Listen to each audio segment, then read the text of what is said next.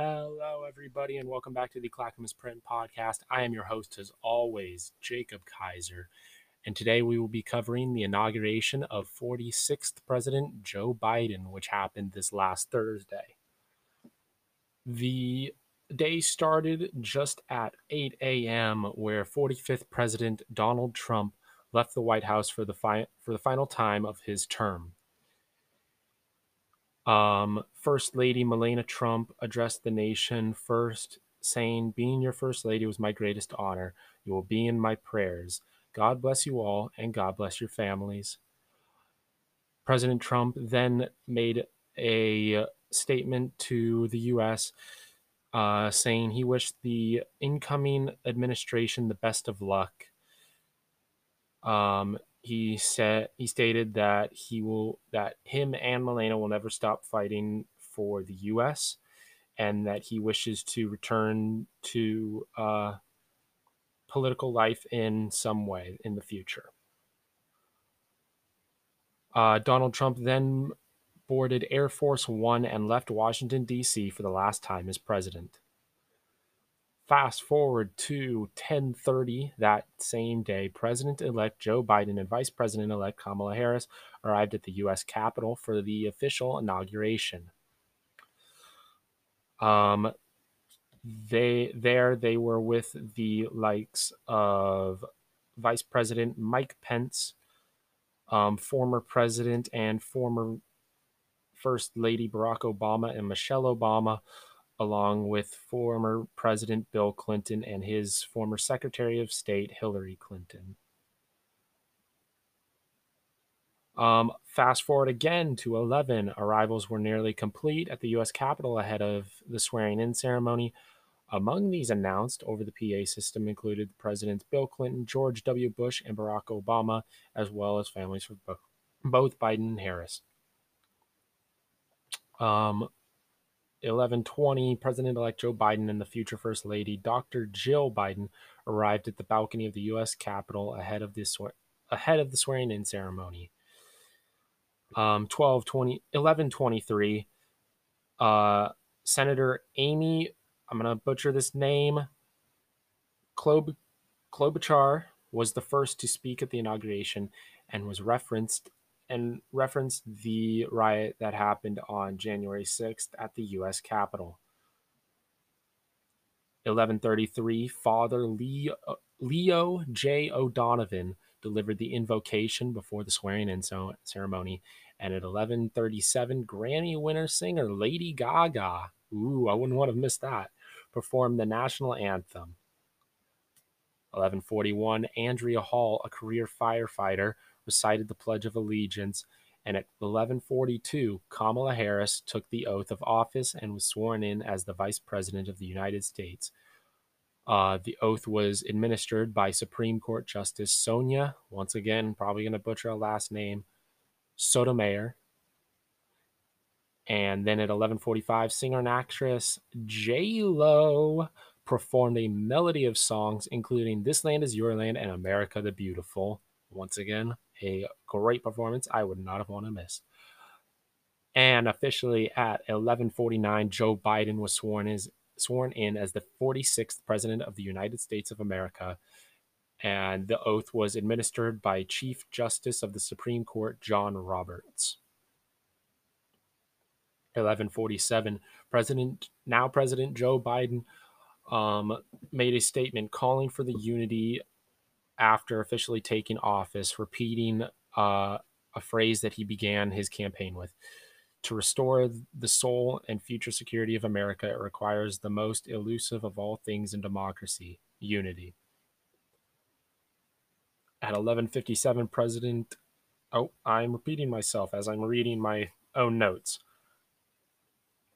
Uh, at 12, President Joe Biden says that he will work to bring both parties together to overcome the COVID-19 pandemic and other big challenges that face that the nation is facing right now. He went on to say that politics don't have to be a raging fire, destroying everything in its path. Every disagreement doesn't need to be a total war. I definitely agree with this. I feel like that a lot of the conflict that we've had um, in this past year, four years even, have just been over somewhat silly disagreements. So I'm glad to see him starting off his um, president presidency. Can't talk here, I guess. Um, on a great foot. Uh, President Joe Biden took a moment in his speech to speak to those outside of America, promising to re strengthen alliances and lead the world by example. At the end of his remarks, President Biden said his first act as president would be to ask Americans to join him in a moment of silence to honor those who lost COVID 19 over the past year. This was a beautiful moment and another great step by Joe, President Biden. Um, this past year has definitely been hard for every American, and I am glad to see that he is not forgetting those who um, lost their lives during this past year. At 11:15, country star Garth Brooks performed Amazing Grace following President Joe Biden's speech. It continued at 11:19 with Amanda Gorman, a young poet who recited a poem that touched on the violence that we've seen throughout the past year. With this roughly lasted roughly about 5 minutes uh, to echo an optimistic journey for the country. At 11:47, Vice President Kamala Harris and former Vice President Mike Pence shared a moment before departing Capitol Hill and 11:30. At 1:30, once again, I guess I'm forgetting my own notes. Uh, Senate and House leaders uh, present, presented congressional gifts to President Joe Biden and Vice President Harris. President Biden and Vice President Harris reviewed the readiness of military troops in a pass to review in the review of the east front of the U.S. Capitol. Uh, and President Biden Pre- Vice President Harris departed to the U.S. Capitol, departed the, from the U.S. Capitol for Arlington National Cemetery. It was here at 2:40 that Vice that President Biden and Vice President Harris and their spouses participated in a wreath-laying ceremony at the tomb of the unknown soldier at Arlington National Cemetery. Former Presidents Bill Clinton, George W. Bush, and Barack Obama were also in attendance for this. It was then at 3:20 President Biden and Vice President Harris received an escort to the White House and participated in the presidential parade through DC. And at 11, at 11, I keep saying 11. I don't know why I have 11 stuck in my mind today.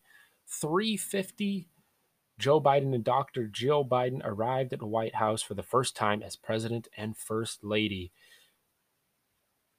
The big day of events ended at 355 with a virtual parade across America began being which was began being broadcasted. The inauguration committee says the event featured diverse dynamic performances in communities across the country. Um so yeah, I mean that's the that's what happened throughout the day from beginning to end. Um and all I really have to say on that is um I look forward to seeing what uh, President Biden and Vice President Harris um, have in store for the future. I truly, truly hope that they can um, fulfill their promises to unite the country because I think that is what we need right now more than ever to get through the pan- not only the pandemic but the controversy and divisiveness that inflicts the country right now. Um, uh, I'm I am I'm rooting for Biden that he can have a great presidency. I, I hope that uh, these next four years are uh, what's the word I'm looking for? These next four years um, are are looking promising. I think so. Yeah, I mean, yeah, it was it was great to watch. Um, if you didn't watch it, I believe they still have it it's up on YouTube somewhere. I, I recommend watching it. Um, see see it for uh, see it for yourself instead of just listening to me talk about it to my three loyal listeners. Don't know who you guys are. Love you guys. Um, but yeah. Um, so from me and everyone here at the Clackamas Print, we uh, would like to congratulate 46th President Joe Biden and Vice President Kamala Harris um, on winning the presidency, and we look forward to seeing what the future has in store for us. Good night and good luck.